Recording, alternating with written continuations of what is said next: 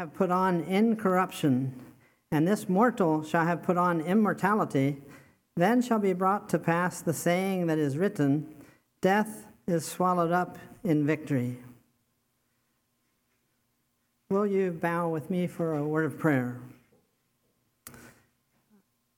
Our Father in heaven, as you look down on us here, you certainly understand our emotions and our feelings. And thank you that through Christ Jesus our Lord, there is victory over death and hell and Satan, victory over death. There's hope, victory in Jesus. How grateful we are for that today. How grateful we are that Mandy had experienced that victory in, through Christ Jesus and his shed blood. And I pray for Mel today and his children, their children, and Mel and Mandy's grandchildren in this time of loss. May the comfort of God and the peace of God be theirs throughout this service, throughout this day, and in the days and weeks and months and years to come, as long as you have for them, and as long as you might tarry, Heavenly Father. Thank you for your presence and blessing here. We commit this service to you, the Petersheim family and the Slabaugh family to you, and ourselves. In Jesus' name, amen.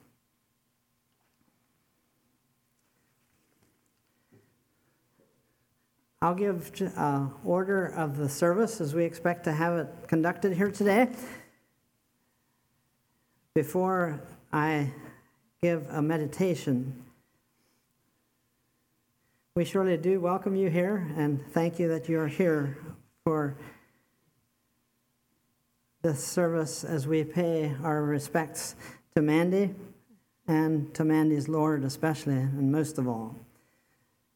After the meditation, uh, Jordan Stoltzfus will lead our, in, in two congregational songs. After that, Glenn Miller, one of our pastors here, will give the sermon. After which, uh, a number of the Petersheim and Slabaugh family members will have some time and a few prepared statements and memories about Mandy, about their mom and sister. After that, um, John Lewis Lapp, also one of our pastors, will read the obituary and lead in prayer. Then there will be a couple announcements after, and then the, the final viewing close to the end of the service.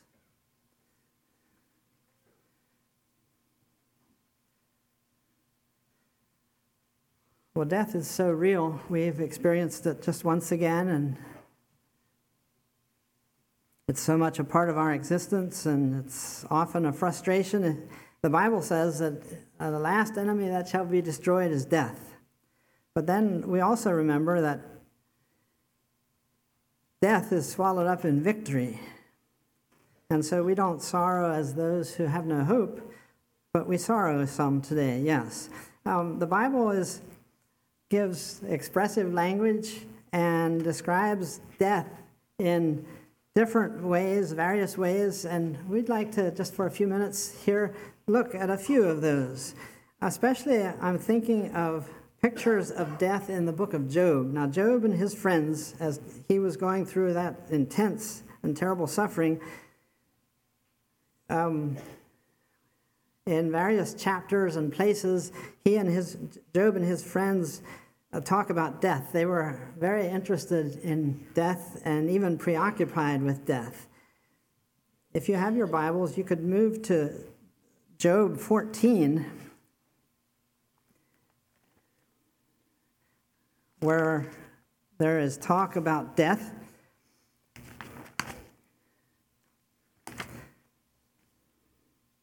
I'm looking at Job 14 2.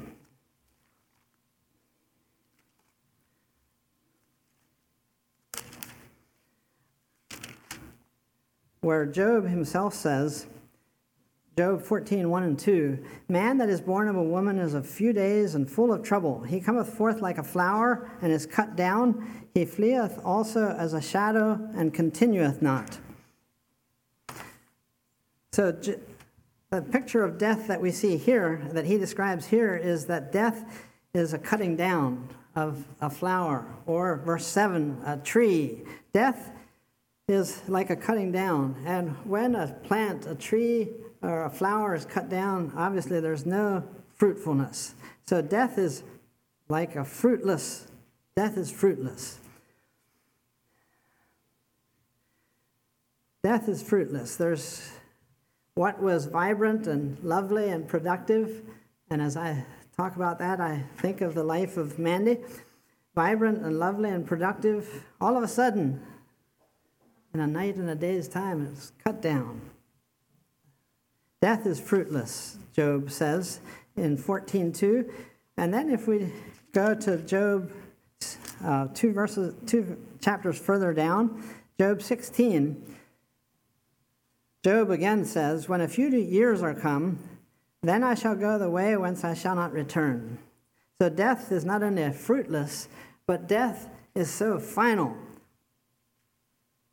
When a few years are come, then I shall go the way whence I will not return. The Bible talks about life here as a way. Um, other places in Scripture, it talks about life like a highway, Isaiah 35, and as a path, Psalm 119, 105. Life is like a path, like a highway. And, well, just like Job said it a couple thousand years ago, I shall go the way whence I shall not return. It's a one way path, a one way street to, to what? To oblivion? It's one way. Then going on to Job 18, in verse 14, I think this was Bildad the Shuhite that said this. He calls, well, his confidence shall be rooted out of his tabernacle, and it shall bring him to the king of terrors. And obviously, what is being referred to here is death, being called the king of terrors. King of terrors. Certainly, death for many people. Death in the Old Testament times for these people, death yet for those who are not in Christ, even yet today, is full of terror. Just the thought of it um, the New Testament says that Christ came to deliver those who, through all their lifetime, were subject to bondage. The thought of death. Death is the king of terrors, the final one. And yet, I'm so happy to say, having noticed those three here, death is so fruitless, death is so fearsome, death is so final. I am so happy to say that for Mandy, death was None of those. Not the thought of death, the fear of death, death itself. I don't think she experienced fruitlessness and finality and fearsomeness at all. And that's because Mandy was born twice. She was born the first time back in 1950 and sometime since that, she was born again. She was born of the Spirit, like Jesus talks about in John 3. For God so loved the world that he gave his only begotten Son, that whosoever believeth in him should not perish, but have everlasting life. She gained that everlasting life through the blood of Jesus and her acceptance of Christ's finished work on the cross. Because of that, death was not fruitless or final or fearsome. Thank God that death for you and death for me can be exactly the same way. And I look now quickly at the New Testament and look at just a few pictures of death and word pictures there. In 2 Peter 1 5, Peter is talking about his future death, and he calls it a, de- a decease a decease. That's the word in the old um, in the King James Bible, a decease. And when one looks up that word, the literal meaning of that is an exodus.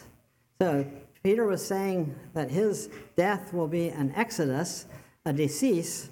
And when one thinks of the word exodus, don't you automatically think back of that exodus from Egypt, that evening long ago when the nation of Israel was exited the land of Egypt, the land of slavery, the land of sin, the land of um, struggle, and they exited that and headed toward the promised land. That's what death was for Mandy. That's what death is for people today.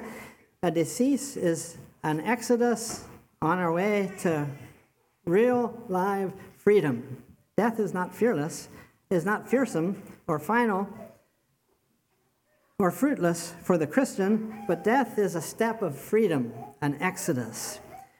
In 2 Timothy 4 6, Paul, speaking about his impending death, called it a, de- a, departure. Death is a departure. Death is an exodus that leads to freedom. Death is also a departure that leads to fulfillment. Departure, that word was used in their, their day to, one meaning of that word was to hoist anchor and to set sail, you know, a nautical term, ships at sea. Ships aren't meant to weigh anchor at the dock in the harbor. They're not made to weigh anchor at the dock or the harbor. Ships are made for to sail on the wide sea. In the same way, or in a similar way, a departure, the death for a Christian, um, is that of unloosing that, bringing up the anchor, unloosening the ship and letting it sail, because ships were made to sail just like Christians were created for the vast ocean of heaven. So when Paul talks about his departure, he's thinking about sailing on the sea to heaven, that vast and eternal land. What a great fulfillment. Being untethered from the unfulfillment of this life and being free to, to great fulfillment in Christ Jesus' departure. Then, thirdly, as we think of the third picture in the, Old, the New Testament is a familiar one, that of sleep. Death is like a sleep. Acts 7, John 11 talk about how uh, uh, you and other places mention how that death is asleep. Death is asleep. That's what you thought Mandy was doing the other day, Mel. Last evening, when we went past the casket, Wanda said she looks like she's sleeping. Death for the Christian is like a sleep. Sleep is just temporary. Death is just temporary, and something when one is sleeping, that, that is such a comfortable feeling, so fearless. Death is a fearless situation. Death is like a sleep.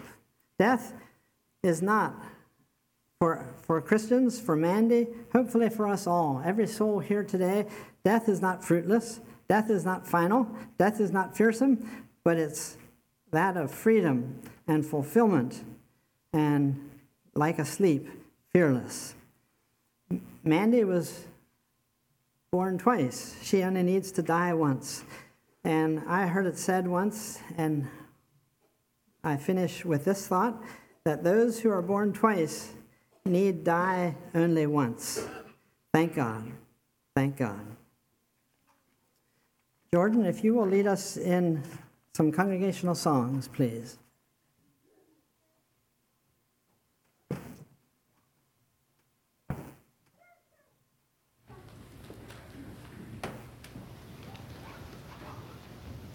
Turn to number 806. Today, as we grieve and as sorrows like sea billows round us roll, we also look forward to the day, as verse 4 says, when my faith shall be sight. 806, when peace like a river.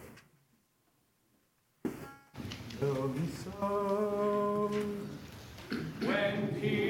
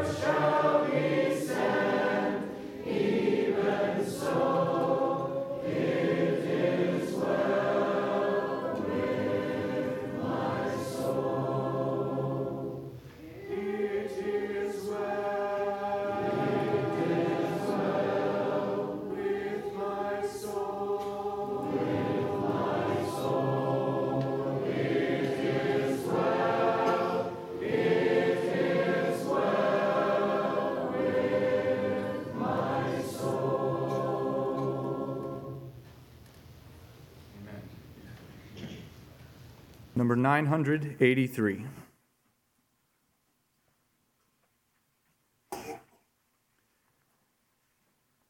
Nine eighty three, just over yonder.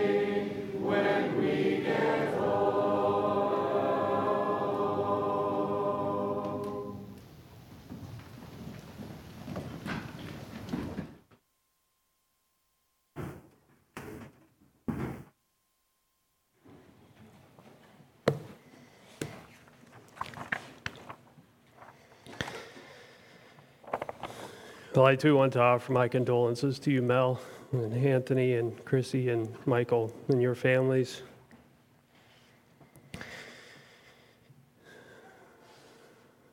Leave, losing your wife and mother and grandmother leaves a big hole and brings a lot of sorrow and grief for you. But I appreciate your testimony, Mel. It's her gain. It's a loss to you all, but it's her gain.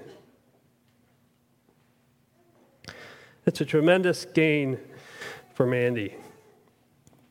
So we're here to celebrate and remember her life and to maybe somehow, in some way, provide closure or recognition, uh, recognizing that you know, death for what it is. But most importantly, we're, we're celebrating her life. Um, Mandy was never so alive as she is right now in the presence of Jesus. I don't have many distinct memories of Mandy, but one that has been replaying itself over and over again in my mind the last couple of days I like to share with you. Um, it was more than 20 years ago that um, Mel Mandy's son Anthony was in a very bad car accident And as I remember, he was uh, in the hospital for days or maybe a week before, um, before responding. Um, and so we, we, several of us guys went to see him um, just as he was coming out of um, his unresponsive state. And we walked into the room, and he mumbled something to us. And I didn't know what he said, but I don't do real well in those situations. I was already getting lightheaded and a little claustrophobic, so I walked back out. And I was walking down the hallway, and I heard somebody behind me, and it was Mandy. And he said, He knows your name. He knows your name.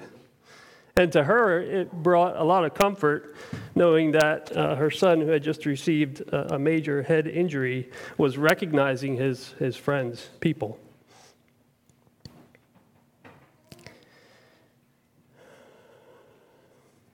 She found hope in that he knew my, he knew my name. And that's about the only really distinct memory that I've had of Mandy the last couple days. Of course, we interact with her here at church, but I'm not part of the family. You all have many memories of her, I'm sure.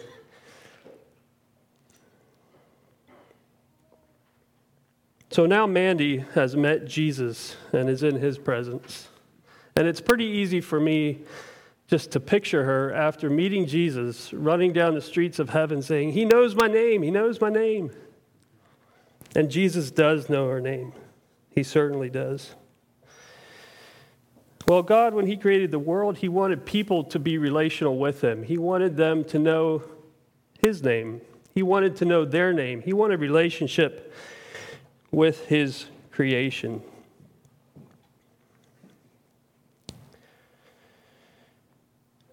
And of course, we know that man, as a re- result of pride and selfishness, fell into sin, and that relationship with God has been strained because of sin. But God desired to have a people who he could relate to and lead, people who would worship him and relate to him, follow him, communicate with him, someone who would know his name. So he chose Abraham and his descendants to be his people. And he didn't choose them because of their uh, righteousness or because of who they were, but he chose, but they became special because he chose them. And all through the history of Abraham's descendants, God has wanted a relationship with them. Listen to these verses from the prophet Isaiah. But now, thus says the Lord, and he who created you, O Jacob, he who formed you, O Israel, fear not, for I have redeemed you. I have called you by name. You are mine. When you pass through the waters, I will be with you, and through the rivers, they shall not overwhelm you.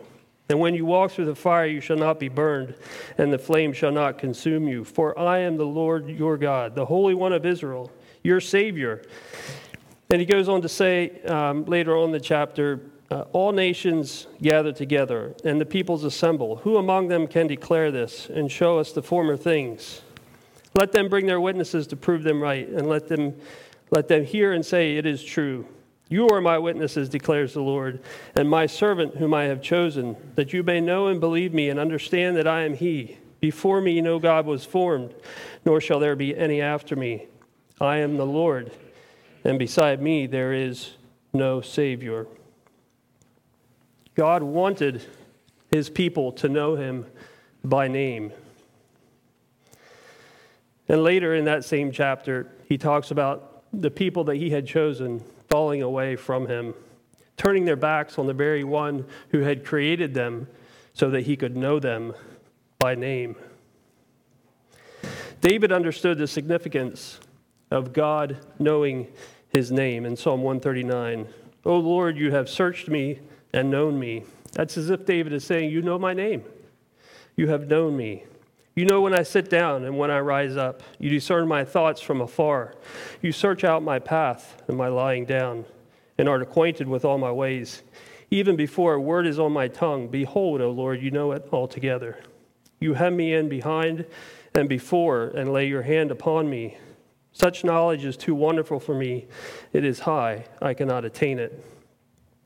Where shall I go from your spirit? And where shall I flee from your presence? If I ascend to heaven, you are there. If, my, if I make my bed in Sheol, you are there. If I take the wings of the morning and dwell in the uttermost parts of the sea, even there your hand shall lead me, and your right hand shall hold me. If I say, Surely the darkness shall cover me, and the light about me be night, even the darkness is not dark to you, and the night is bright as day. For darkness is as light with you. For you formed my inward parts. You knitted me together in my mother's womb. I praise you, for I am fearfully and wonderfully made. Wonderful are your works. My soul knows it very well. My frame was not hidden from you when I was being made in secret, intricately woven in the depths of the earth. Your eyes saw my unformed, unformed substance. In your book were written, every one of them, the days that were formed for me, when as yet there was none of them. How precious to me are your thoughts, O God! How vast is the sum of them!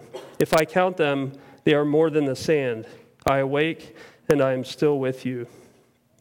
David understood the value and the blessing of God knowing him and thinking about him. And by the way, for you as family, as you grieve, know that God's number of thoughts toward you is more than the sand of the sea. He cares about you, He knows your name, and His thoughts are toward you. David is excited about that. And he invites God into an even deeper relationship when he says, Search me, O God, and know my heart, and try me and know my thoughts, and see if there be any grievous way in me, and lead me in the way everlasting. Right now, even in the center of deep grief and pain, what a blessing to know that God knows Mandy's name. How precious to know that God designed Mandy. He knitted her together, and He counted out her days even before she had lived one of them. My wife and I regret that we did not stop in to see Mandy since she was laid up the last few months. We thought there would be more time. A couple of weeks ago, she called just to clarify her condition and, and let us know um, how we could better pray for her as a church. And, and we do pray for her. We did pray for her, but I regret that we didn't stop in and pray with her. I'm guessing there's more of you that share in that regret. And, and maybe even as a husband or as children, you try to conjure up some scenario that in your mind where things could have turned out differently than what we have here today. You don't have to do that. You don't have to go back and try to relive the past. God counted out the days for your wife and your mother before she had lived one of them. He's in control. And it's hard for us to feel that on a day like today, but it's important to know that God knows Mandy's name. He formed her and he counted out her days, and then he took her home. Jesus, when he was here on earth, he said this I am the good shepherd. I know my own, and my own know me. Just as the Father knows me, I know the Father, and I lay down my life for the sheep. I have other sheep that are not of this fold. I must bring them also, and they will listen to my voice. So there will be one flock, one shepherd. For this reason, the Father loves me, because I lay down my life that I may take it up again. No one takes it from me, but I lay it down on my own accord. I have authority to lay it down, and I have authority to take it up again. This charge I received from my Father. So God knows our name, He measures out our days. And His Son Jesus knows our name, and He is our shepherd. He is the one who leads us and guides us. We are well known and well loved and well cared for by God and His Son Jesus Christ.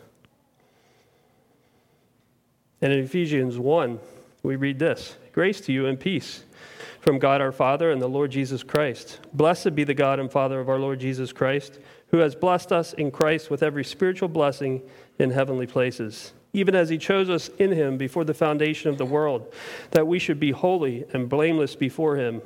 In love, he predestined us for adoption to himself as sons through Jesus Christ, according to the purpose of his will, to the praise of his glorious grace, with which he blessed us in the beloved. In him we have redemption through his blood, the forgiveness of our trespasses, according to the riches of his grace, which he lavished upon us, in all wisdom and insight, making known to us the mystery of his will, according to his purpose which he set forth in Christ, as a plan for the fullness of time to unite all things in him, things in heaven and things on earth. In him we have obtained an inheritance, having been predestined according to the purpose of him who works all things according to the counsel of his will, so that we who were the first to hope in Christ might be to the praise of his glory. In him you also, when you heard the word of truth, the gospel of your salvation, and believed in him, were sealed with the promised Holy Spirit, who is the guarantee of our inheritance until we acquire possession of it, to the praise of his glory. So not only does God know our name, as Isaiah stated, and he counted out our days, as David mentions in Psalm 139. And not only does Jesus know us and care for us, as we see in his own words, and he gave his life for us, but the Holy Spirit is given to us as a seal or a deposit guaranteeing the fullness of our inheritance as children of God. God knows Mandy's name.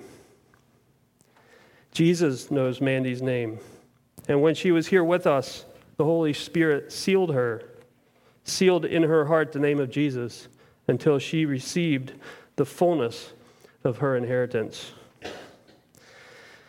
Sometimes we feel like death is the end. It ends relationships, it ends communication and interaction with our loved ones. It takes people away from us. But death is the doorway to eternity in the presence of Jesus. Death allows us to leave behind a decaying, corrupt world that has been and is and will continue to be in turmoil. And we can trade that for glory, for heaven, for truth and peace, and forever being in the presence of Jesus, the one who loves us, the one who knows us, and the one who gave his life for us. We find relevance and significance when others know our name. It is meaningful to us. And I'm somewhat fascinated by my own ignorance. It was two days ago that I learned of Mandy's maiden name. And I'm still not 100% sure how to pronounce it. But I don't recall her lifting up her name. I don't recall her speaking about herself much at all. She was different than me in that regard. I appreciate being introduced. I like when people know my name. But I'm somewhat amazed as I think back about how little I knew of her or about her. Mandy understood that her significance did not come from me knowing her name or others knowing her name, but from God knowing her name, from Jesus knowing her name, and from the Holy Spirit sealing his name on her life. Her life is a testimony to knowing God.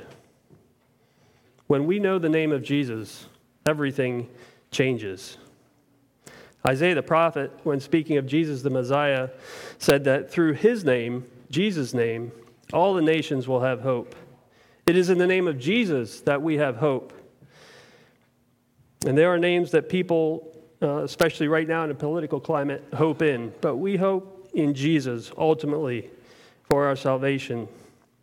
His name makes all the difference. John 3:18 says, "He who believes on him, Jesus, he who believes on him is not judged, because he does not he who does not believe has been judged already because he has not believed in the name of the only begotten Son of God. Jesus on the cross took the judgment that we deserve as sinners, and he took it on himself so that I would not be judged. And instead of the judgment, I receive his inheritance, his righteousness. I inherit what his name represents. Knowing the name of Jesus makes all the difference in the world, and it makes all the difference in eternity as well. John 1:12 says, "As many as received him, to them gave the right to become the children of God, even to those who believed in his name." It is not our name that is significant. It is Jesus' name that bears significance, and it is through his name that we become God's children. Mandy understood this. And it may just seem to me to be a small thing that I never heard her mention her maiden name, but to me it testifies of her understanding of where her significance lied, with God knowing her name. 1 John 5. This is the testimony of God that he has borne concerning his Son. Whoever believes on the Son of God has the testimony in himself. Whoever does not believe God has made him a liar, because he has not believed in the testimony that God has borne concerning his Son. And this is the testimony that God gave us eternal life, and this life is in his Son. Whoever has the Son has life. Whoever does not have the Son of God does not have life. I write these, write these things to you who believe in the name of the Son of God, that you may know that you have eternal life. Through the name of Jesus and knowing him, we receive confidence and assurance of our eternal life. Mandy testified of this, and now she is experiencing real, eternal, abundant life. Life in the presence of the one who formed her, the one who died for her, and the one who provided righteousness for her the one who adopted her into his loving family, and the one who sealed her until the day that she experienced the fullness of her reward. Mandy is no longer here, she is there with her Savior, the one who knows her name, the one whose name she knows. And while the parting is painful, it is indeed her gain. And it can be temporary. You can know God and you can be known of God. You can call on his name. You can receive the promise of eternal life without judgment. And you can receive the righteousness that comes from believing in the name of the Son of God, Jesus Christ. We too can know the Lord and be known of him and receive the reward and the promise that he has given to us. For me personally, the memory of Mandy is not tied to knowing her name, but to Jesus knowing her name. There is power in the name of Jesus. And I think, um, when I think about Mandy, I think she was an excellent cheerleader for her family.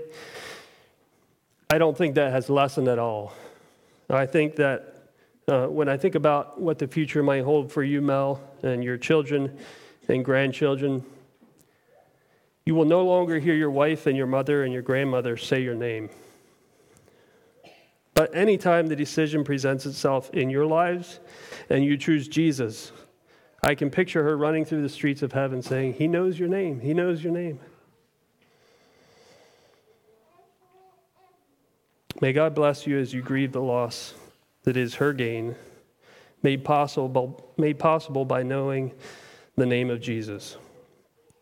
I want to close with the following scripture Have this mind among yourselves, which is yours in Christ, who, though he was in the form of God, did not count equality with God as a thing to be grasped, but made himself nothing, taking the form of a servant, being born in the likeness of men, and being found in human form, he humbled himself by becoming obedient to the point of death, even death on a cross. Therefore, God has highly exalted him and bestowed on him the name that is above every name, so that at the name of Jesus every knee should bow in heaven and on earth and under the earth, and every tongue confess that Jesus Christ is Lord to the glory of God the Father. God bless you as a family as you grieve the loss of your wife and mother and grandmother, and may you find strength in knowing the name of Jesus.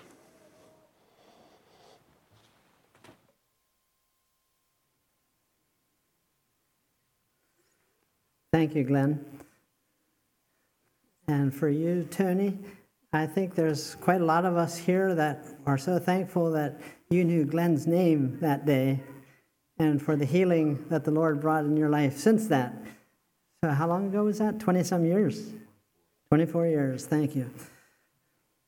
Better yet is that God knows Mandy's name. Yes, thank you.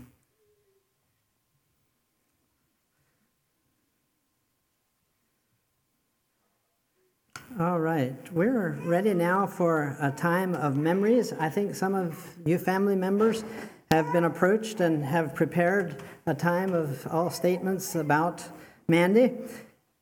Uh, so, why don't uh, all of you that are planning on taking part in that, why don't you come forward? You can stand here at the mic, and there's a handheld mic here as well. And then, right after that, John, if you'll come and give the, um, the obituary and lead in prayer. All right, come on up when you're ready.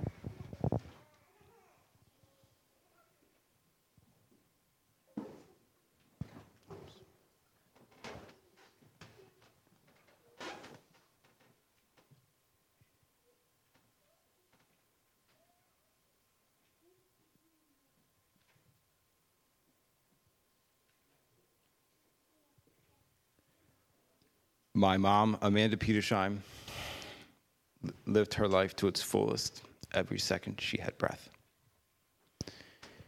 She has touched so many lives with her smiles, her laughter, her attention to the tiniest little details, and her outlook on life.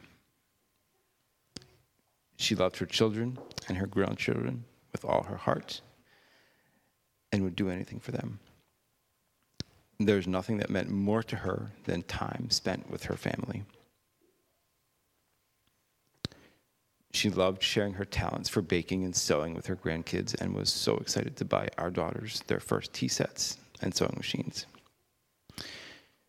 She strived to make every moment with them and with us a special, memorable one.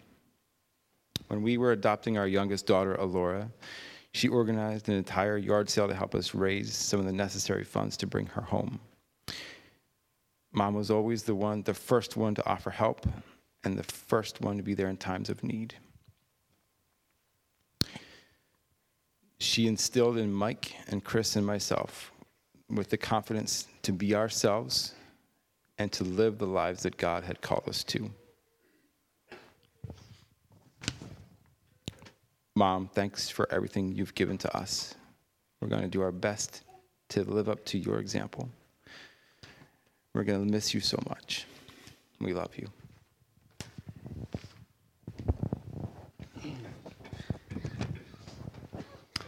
I was having trouble uh, collecting my thoughts the past few days. And uh,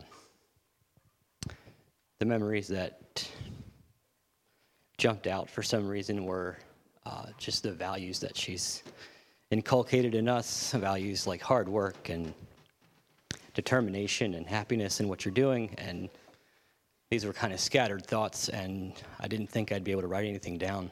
Uh, but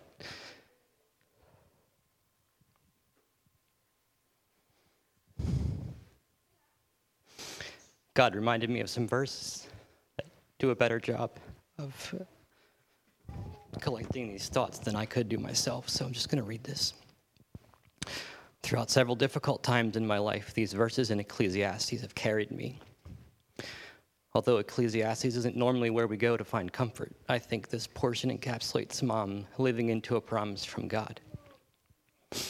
Ecclesiastes 5 18 to 20. this is what I have observed to be good that it is appropriate for a person to eat, to drink, and to find satisfaction in their toilsome labor under the sun during the few days of life God has given them, for this is their lot.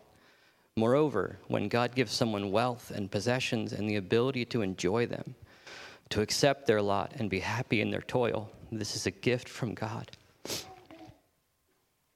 They seldom reflect on the days of their life because God keeps them occupied with gladness of heart.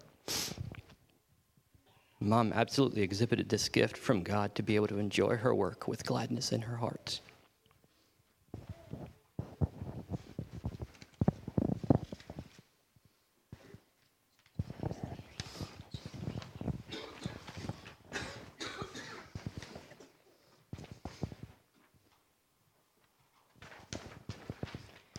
We have a song titled Worship, words and melody, written by Amanda D. Petersheim. Aunt Mandy wrote a number of songs, and this is one that she had copyrighted in 1999. And her family found it in her Bible and asked that we sing it here today.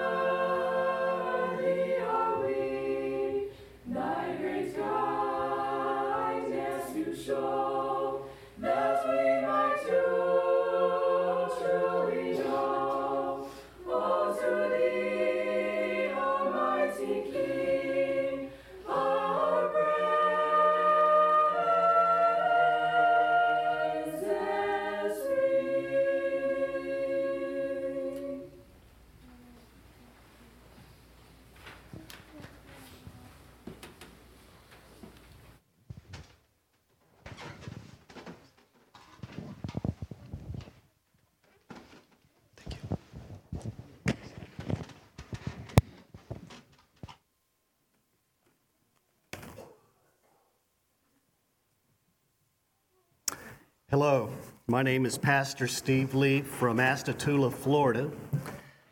My son Matthew Lee married Christina Lee, uh, the daughter of Mandy Petersheim, almost 14 years ago. And um, it was almost it was around that time that we came to Pennsylvania the first time to uh, meet the family, to meet Mel, uh, uh, Mandy's husband, and to meet Mandy and the whole family, um, Mike, Anthony, Chrissy, the whole family. And It was a very special time. Uh, We had no idea at the time uh, how blessed we were that my son was marrying into this family. And uh, I sincerely mean that. Um, ever since that day, we have seen uh, what a very loving and a very special family uh, this has been. Uh, Mandy, from the moment we met her, she was a lady with a great big smile. And when I looked at the bulletin uh, this morning and I saw the, the picture on the front, I saw that big smile again, and it was just a smile that makes you feel warm uh, all over. And uh, uh, one thing I can really say about Mandy is that she really, really loved her family. It was all about the family. And, you know, it's such a virtue. I think that's what we would all want in a mother is a mom that just kind of put their family first. And she was that kind of a mom. And she, she loved you guys dearly. And Mel, she loved you too as her husband.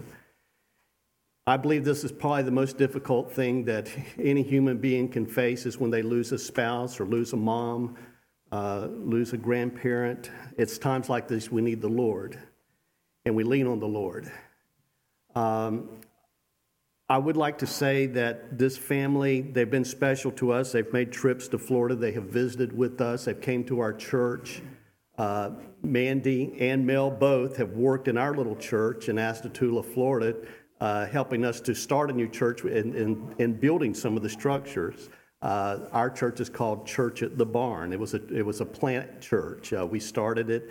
And uh, Mandy and Mel, they were so faithful. They came and uh, Mel did a lot of the woodwork. Mandy was right there uh, supporting them. Wherever one of them was, the other was too. Uh, just a special uh, marriage that they had. Um, Paul, I appreciate so much. He, he donated the doors to our church. And, uh, and immediately I saw something very special in this whole family. Even as I look over, uh, you know, uh, the Petersheims and uh, Mel's family and Mandy's family, I just see very loving people, and I believe that comes from the love of the Lord. You know, when you love the Lord and you know, and you have a right relationship with the Lord, you feel His love in you, and, and that love, it, it just, it comes out of us, and I just want to say it comes out of you today, and it has been such a, a joy to know this family. It truly has. When I also, when I think of Mandy, I think of, I think of food. Good food. Uh, wherever Mandy was, usually in a kitchen, she's baking cakes and pies and, and those wonderful pretzels. She passed that art of making and baking pretzels down to her daughter, Chrissy. Uh, Chrissy and my son, they started a business down in Florida uh, with that recipe from Mandy, and they've done really well with that. Uh, but I see the blessings of Mandy's life on her whole family. And uh, I know this family is hurting. But I, I want to encourage you today to know that she's in, she's in heaven. Do not think of her here in front of you today, but she's in heaven. Uh, she's walking on streets of gold. Uh, she, she had a heart for Jesus Christ. And the times that I talked with her, the conversations always would center around Jesus Christ. We might talk about a lot of different things, but it would always come back to Jesus. You know, folks, it's all about Jesus. Amen? And um, to this family, I just want to say God's going to help you. God's going to lead you. He's going to give you peace. He's going to give you comfort. You have suffered a tremendous loss, but it's only going to be a few more days, and we'll all see, Mandy, if we have a heart, right heart relationship with Jesus Christ. Amen. Thank you for this opportunity for me to be able to speak today. Uh, I know I come from a different part of the world, but I believe through Jesus Christ, we're all brothers and sisters. And uh, we, we love you guys, and anything that we can ever do for this family or any of you, please let us know. God bless you.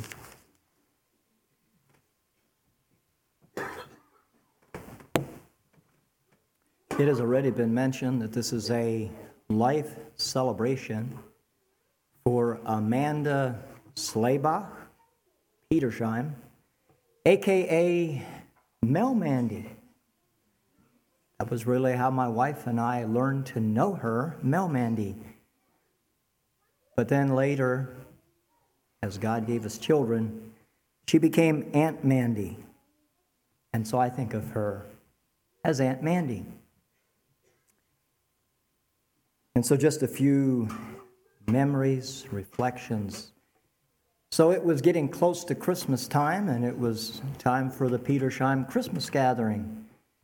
And the years that Mandy hosted it, we knew before we ever got there that it was going to be, I mean, everything was going to be in order, precise. The table, the decorations, everything. It, it was going to be spot on. You see, I believe God gave Mandy a gift for what we sometimes call the finer things of life. Mel commented, he wondered why she ever got him, but that was a God thing. And you know what, Mel? We see this so often. God knows we need balance. Mandy needed balance with that finer things of life. And, and Mel, I, I love you, okay? You're, you're great, and you know the finer things. You, you know what I'm saying. But you know what? It's amazing how God brings husband and wife together. But we, we know that, those of us that knew Mandy well. She had a touch for the finer things of life. And it was obvious in the way she prepared for the Petersheim Christmas gatherings. Usually, after the meal, the board games would come out, and more often than not, Aunt Mandy was at the Scrabble board game. And let me tell you, she didn't play to let you win. And let me tell you, she had some smarts when it came to words and putting things together. She was a voracious reader. She loved to read, and, and it came out in the Scrabble game. She loved to play, and I think she often won the game. Thinking of the finer things in life, I know she loved classical music. Her and I had a difference there because I don't really like classical music. I can listen to it for a couple minutes and I go to something else. But she loved classical music. Again, her gift was gravitating towards the finer things of life. She also loved poetry, and that was evidenced by the singing. And so, as a tribute to Aunt Mandy, I would like to read a portion of Henry Wadsworth Longfellow's poem, A Psalm of Life, just, just a portion. Tell me not in mournful numbers, life is but an empty dream. For the soul is dead that slumbers, and things are not what they seem. Life is real, life is earnest, and the grave is not its goal. Dust thou art, to dust returnest, was not spoken of the soul. Not enjoyment and not sorrow is our destined end or way, but to act that each tomorrow finds us farther than today. Friends, Mandy left us a legacy. I'm going to speak specifically to Mel and the children, the grandchildren. You have a powerful legacy that is precious. I know you're going to remember it. That legacy is of Aunt Mandy, who lived life in earnestness and in realness. I believe she embraced life with her whole being, with her spirit, soul, body, with everything. How about us? Are we embracing life? In earnestness, in realness. And I believe she lived daily, maybe not thinking about it consciously, but subconsciously, that tomorrow she's going to be more like Jesus, and the next day more like Jesus. And as we were reminded, where is she right now? Life is real, life is earnest.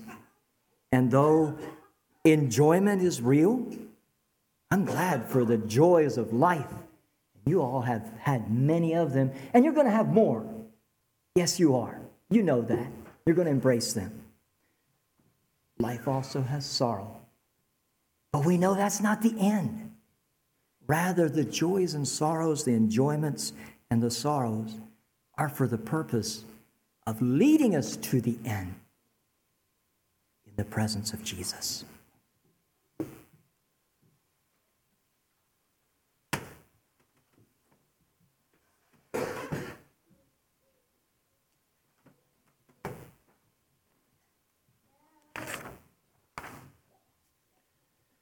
Read the obituary for Amanda D. Schlebach, Petersheim, 70, of Gordonville, peacefully passed away in her sleep on Thursday, October 22nd, 2020. She was a devoted wife, loving mother, doting grandmother, sister, and daughter. She was the wife of Melvin L. Petersheim, with whom she shared 41 and a half years of marriage. In addition to her husband, she is survived by three children, eight grandchildren. She is preceded in death by a stillborn son and her parents. Let's pray. Heavenly Father, at the close of this service, we come to you with heavy hearts, but also grateful hearts for the life of Mandy and what she has given to so many, especially the family. We ask now that um, you took her home to, to just put your hand of, of love and care and um, peace upon the family.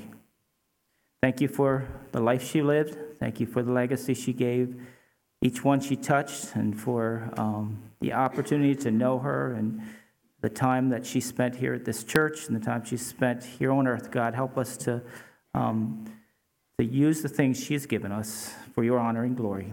Thank you, God, for life you give us here, to each one here, and help us to live it to the fullest um, and help us to give you honor and glory. And um, when we think of Mandy, help us to remember the Lord, you, uh, the Lord she loved and live our life for you. Thank you for your goodness and your praise and your time um, and your peace you give us in a time like this. In Jesus' name, amen.